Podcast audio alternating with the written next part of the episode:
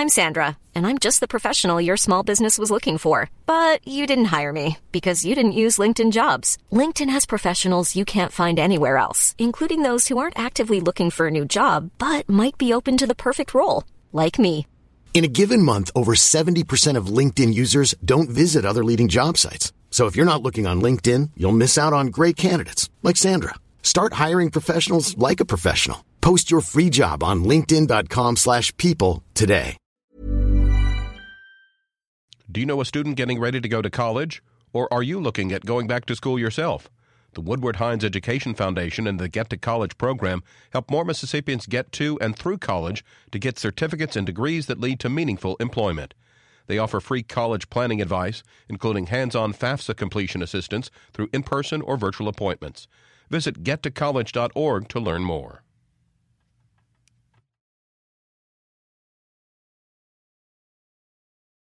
Support for Mississippi Edition comes from Trustmark, featuring My Trustmark online and mobile banking. Monitor accounts and information, transfer funds, create special alerts and reminders. Details at trustmark.com. Member FDIC. Good morning. It's 8:30 on Monday, November 13th. I'm Karen Brown and this is Mississippi Edition on MPB Think Radio. On today's show, what can the state legislature do to help schools improve? Find out why education advocates say funding and school choice should be at the top of the list. Then, does violence in church change the conversation on where guns belong?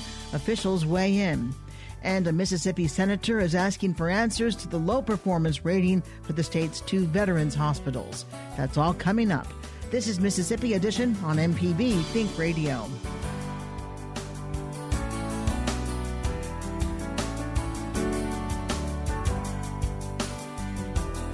Education advocates are debating school issues ahead of the 2018 legislative session.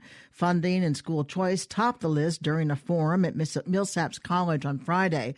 The panel of education advocates talked about what the public should watch for when legislators debate the issues in January. The Mississippi Adequate Education Program formula has not been fully funded in some 20 years. Advocates agree funding should be transparent and the public must have a voice in the process. Democratic Senator David Blount of Jackson tells our Desiree Frazier tax cuts are affecting education. Well, education is going to be a critical issue in the upcoming legislative session. Uh, a lot of the cuts that we're seeing in education are the direct result of reckless tax cuts, uh, and it's affecting uh, tuition at community colleges and universities. It's affecting our ability to fund our public schools, and we need to revisit those tax cuts so that we're able to uh, grow the state's economy by improving the education of our people. The argument for the tax cuts has been to make the state more competitive and that the state is at a disadvantage for trying to draw businesses because of the franchise tax. How do you weigh that against um, what you are saying about retaining those taxes at the risk of economic development? The cost of the tax cut bill over the next 20 years is $6.7 billion. If that bill was repealed, the state of Mississippi would have $6.7 billion without raising anybody's taxes.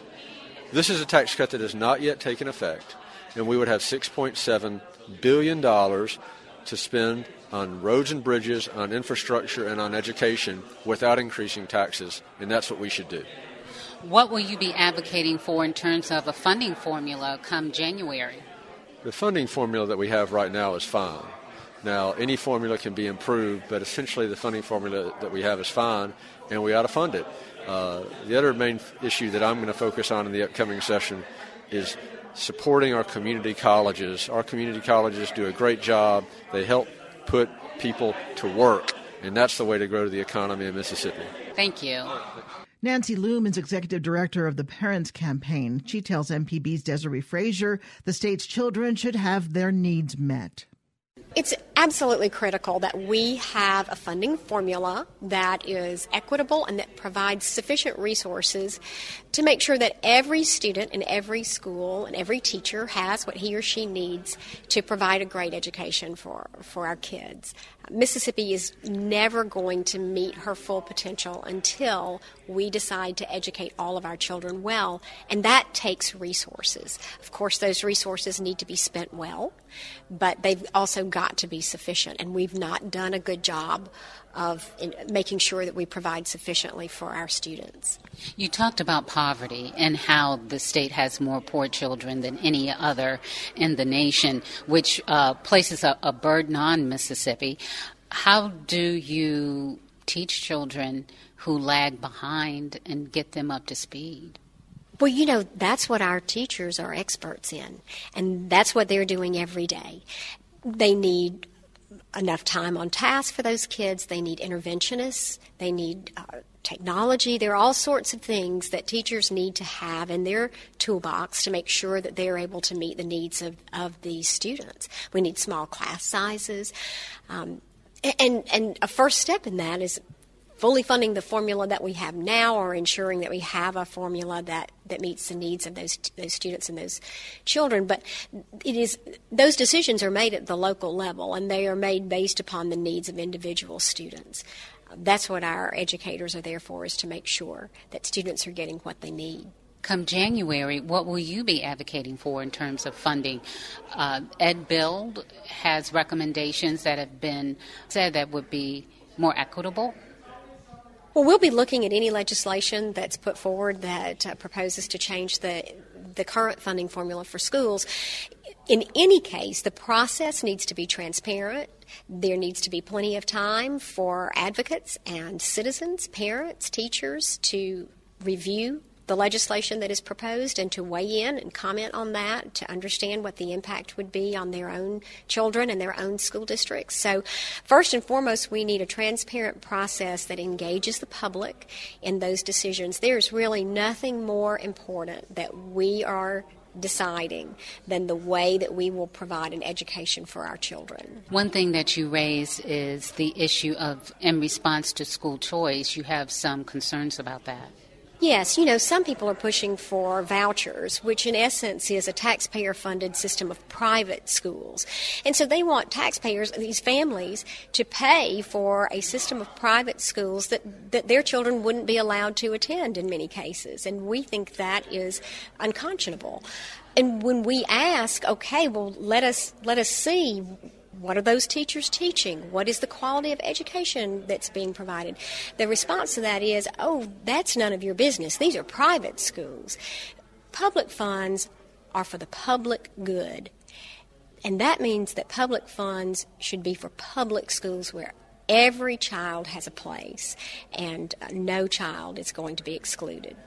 And so you have two issues dueling going on here. You've got education funding, and then using that funding for charter schools, um, for moving students to other public schools or private schools as a debate.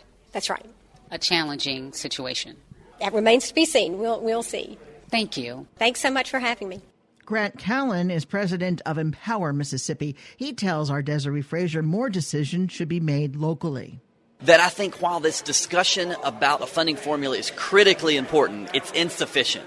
You know, simply having a debate about how much money we spend and how it's distributed, while that's important, what's most important is who controls it.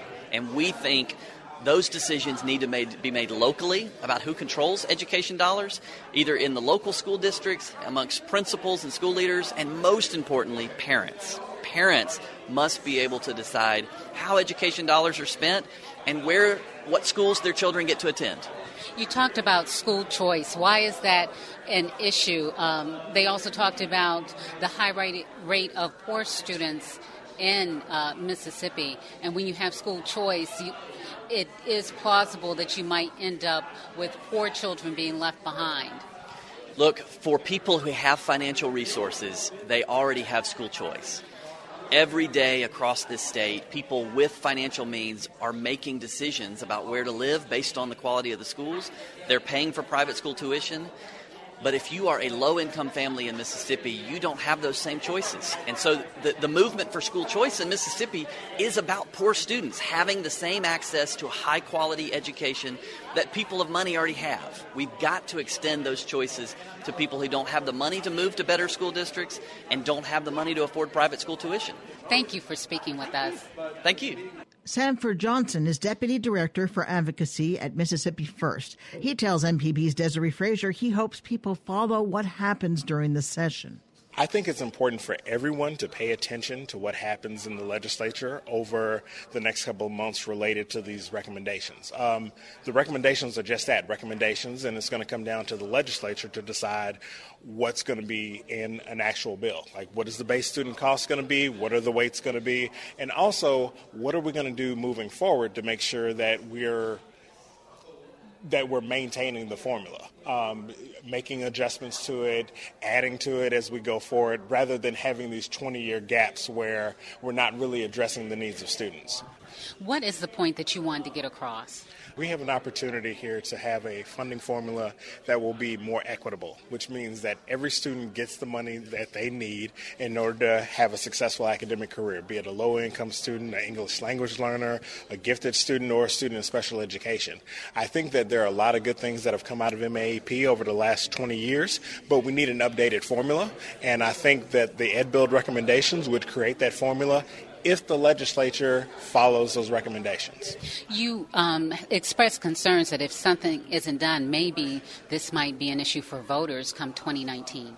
Well, I think one of the uh, key things to having a more equitable funding formula is that legislators need to know that there's a political consequence to not providing the money needed for students. And I think in the past, I don't know if legislators really thought that there was a political consequence. But if legislators feel like there's a political consequence to whatever action, then they'll do what's right for kids.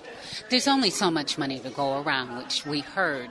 Uh, so divvying up those funds, I mean, legislators don't want to be in a position where they have to at have to provide a certain amount of money regardless of what may be coming down the pike for the state. So how do you balance that? Well, I think the balance is making sure that we're using state funds in the best way possible.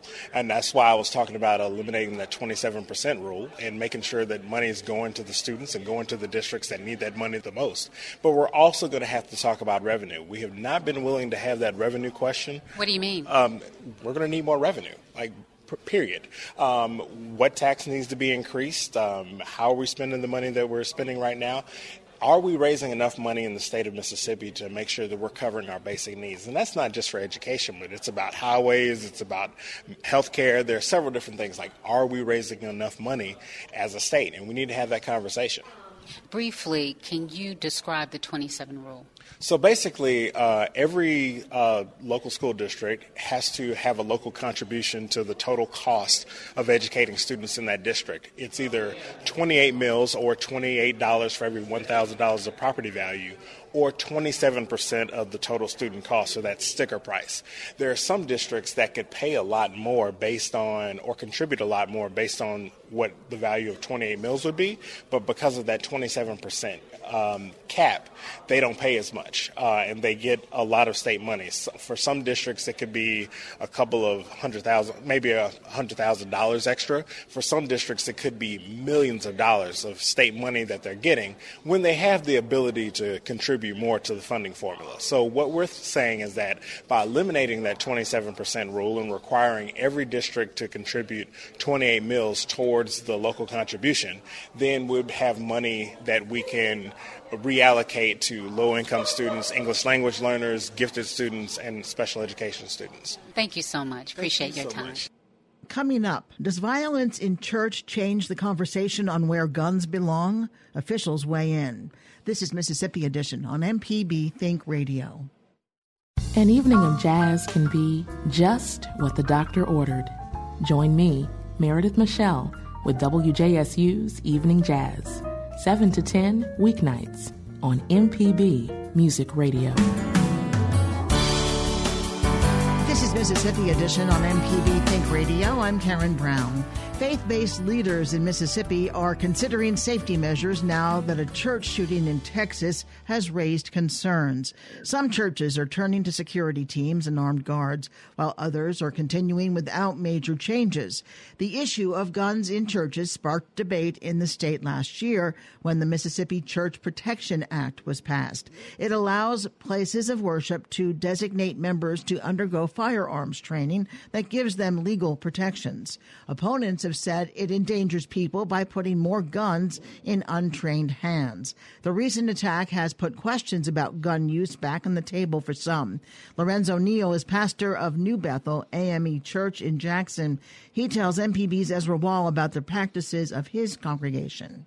My congregation has already had uh, a form of that in place, uh, not officially, but we had something similar in place. And when the law was written, my advocacy against it was not so much against the idea of having a, a well trained armed security guard for churches with the proper credentials. It was just the idea that those persons who are part of the team uh, be well vetted, and that just individuals in, by themselves shouldn't just bring their weapons into my church.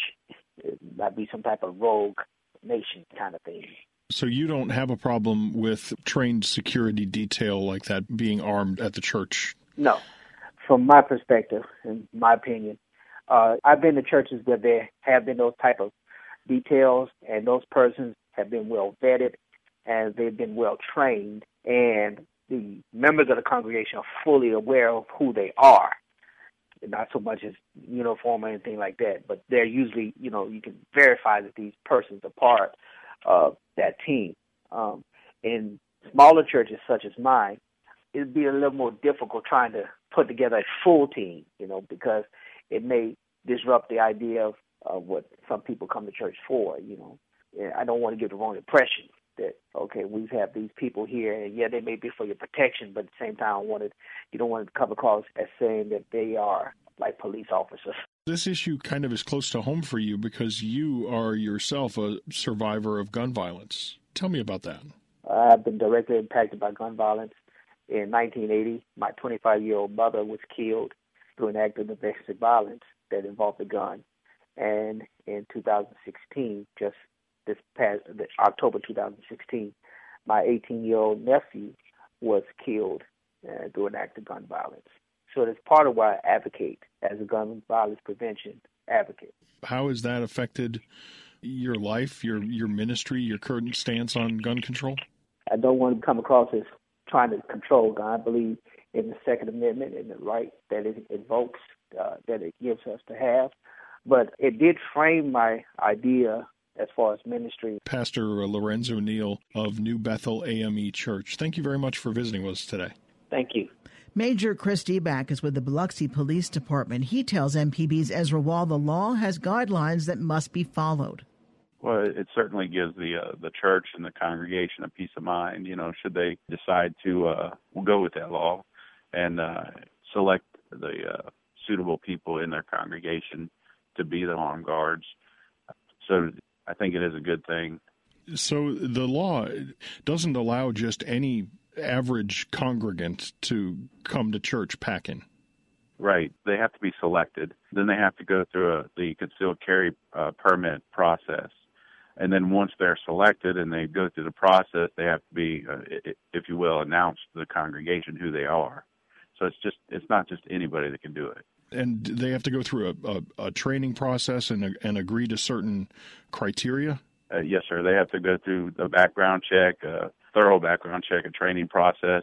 There's certain criteria, meaning that they can't just carry anywhere. You know, even though you have a concealed carry permit, you can't uh, bring it to a school. You can't bring it to a uh, a legislative building or you know so forth. Um, you can't bring it to a church unless you're one of these designated people have you heard of churches implementing this or how they're doing that or the, the people that are on the security team i mean would you would a visitor walking into the church be able to immediately see this person is is wearing a gun that i can see? And that either makes me feel safer or more uncomfortable. Well the way the law reads is you can either do a concealed carry or open carry but the congregation is supposed to know or the board is supposed to know who these people are. So if the person was designated and, and was concealed carry then uh, they should the people should know, you know, that that person is potentially armed. As far as law enforcement goes, uh, as the the law reads, you know, we can we can go to that church and ask for the record and say, you know, hey, who's who's supposed to be armed, and they're supposed to supply that information to us. In your experience, have you heard of any churches that have either specifically decided to implement this or have maybe talked about and decided not to implement it? I know that there's churches that are looking at it, but any specific churches that, that have implemented it or, or in the process, I, I couldn't tell you at this time. We see unfortunate events um, like the situation in Texas last weekend, the situation in Charleston a couple of years ago, and different other places where there have been uh, still significant, but you know, in, incidents where fewer lives have been taken. Is it your feeling that this ability for churches to offer this kind of security will help to re- hopefully reduce the number of instances like this? I think in any situation, you know, any of us need to be aware of our surroundings but uh, you know that peace of mind. I think that's what's most important. Somebody going to if it's a place of worship or whatever it may be, um, it gives that person the peace of mind that they're they're safe while they're there. We've been speaking with Major Chris Deback of the uh, Biloxi Police Department, and uh, Major Deback, I appreciate you taking time to talk to us this morning. Sure, anytime. Thank you we reached out to the Episcopal Diocese of Mississippi. Right Reverend Brian Seage says it's a policy of local option. In a statement, he says while the Church Protection Act offers immunity to individuals, it does not offer that immunity to members of the local congregation or the diocese. The Catholic Diocese is also maintaining its gun free policy. Coming up, a Mississippi senator is asking for answers to the low performance rating for the state's two veterans hospitals. This is Mississippi Edition on MPB Think Radio. Podcasts of your favorite MPB Think Radio programs are available now. With any podcast app, you can search, subscribe, and never miss a second of MPB Think Radio.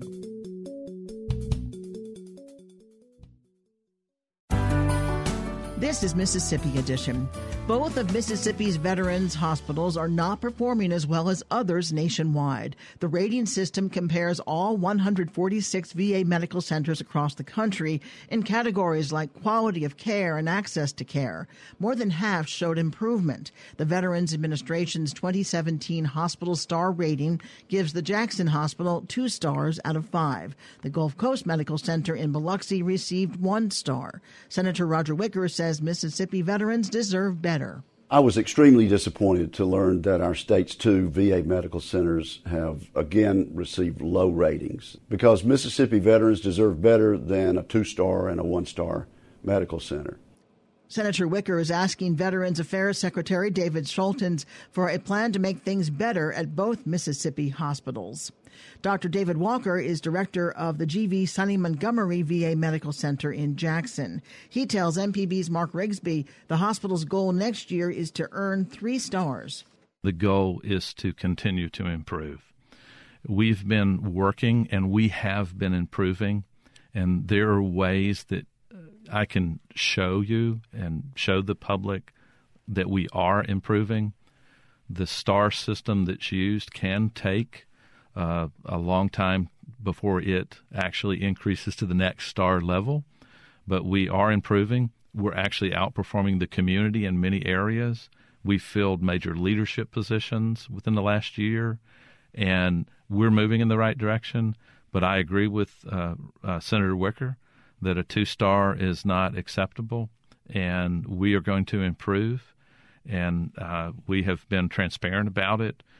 I've even been meeting with all the congressional staffs every quarter to go over how we're doing, so that uh, there's no secrecy. There's no. This is actually uh, that this information is out there. What's the hospital doing a good job of at this time that let's say it wasn't doing so well uh, a few years ago?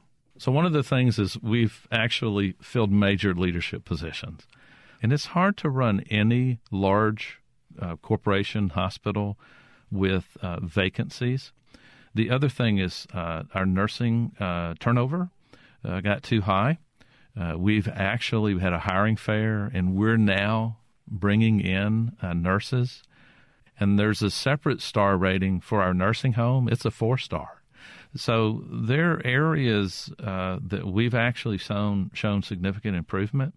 And one particular area is actually looks at your your ICU, your intensive care unit, and basically we are uh, very high in the in the country on how we're doing in that area. And then the area where we've had the most improvement is outpatient. What are some of the challenges the medical center still faces that drag down that rating to a two star? One is time. This particular system has things in it that, you know, are averages over three years. So if you're going to improve an average over three years, it, it takes time.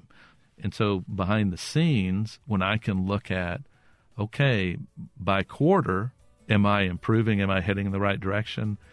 The answer is yes. Thanks for being on Mississippi Edition. You're welcome. According to the website veteransdata.info, there are nearly 200,000 veterans in Mississippi. Coming up at 9 o'clock, it's Deep South Dining. At 10, it's Now You're Talking. And at 11, stay tuned for Southern Remedy. And join us tomorrow at 8.30 for the next Mississippi edition on MPB Think Radio. Support for Mississippi Edition comes from Trustmark, featuring My Trustmark online and mobile banking. Monitor accounts and information, transfer funds, create special alerts and reminders. Details at trustmark.com. Member FDIC.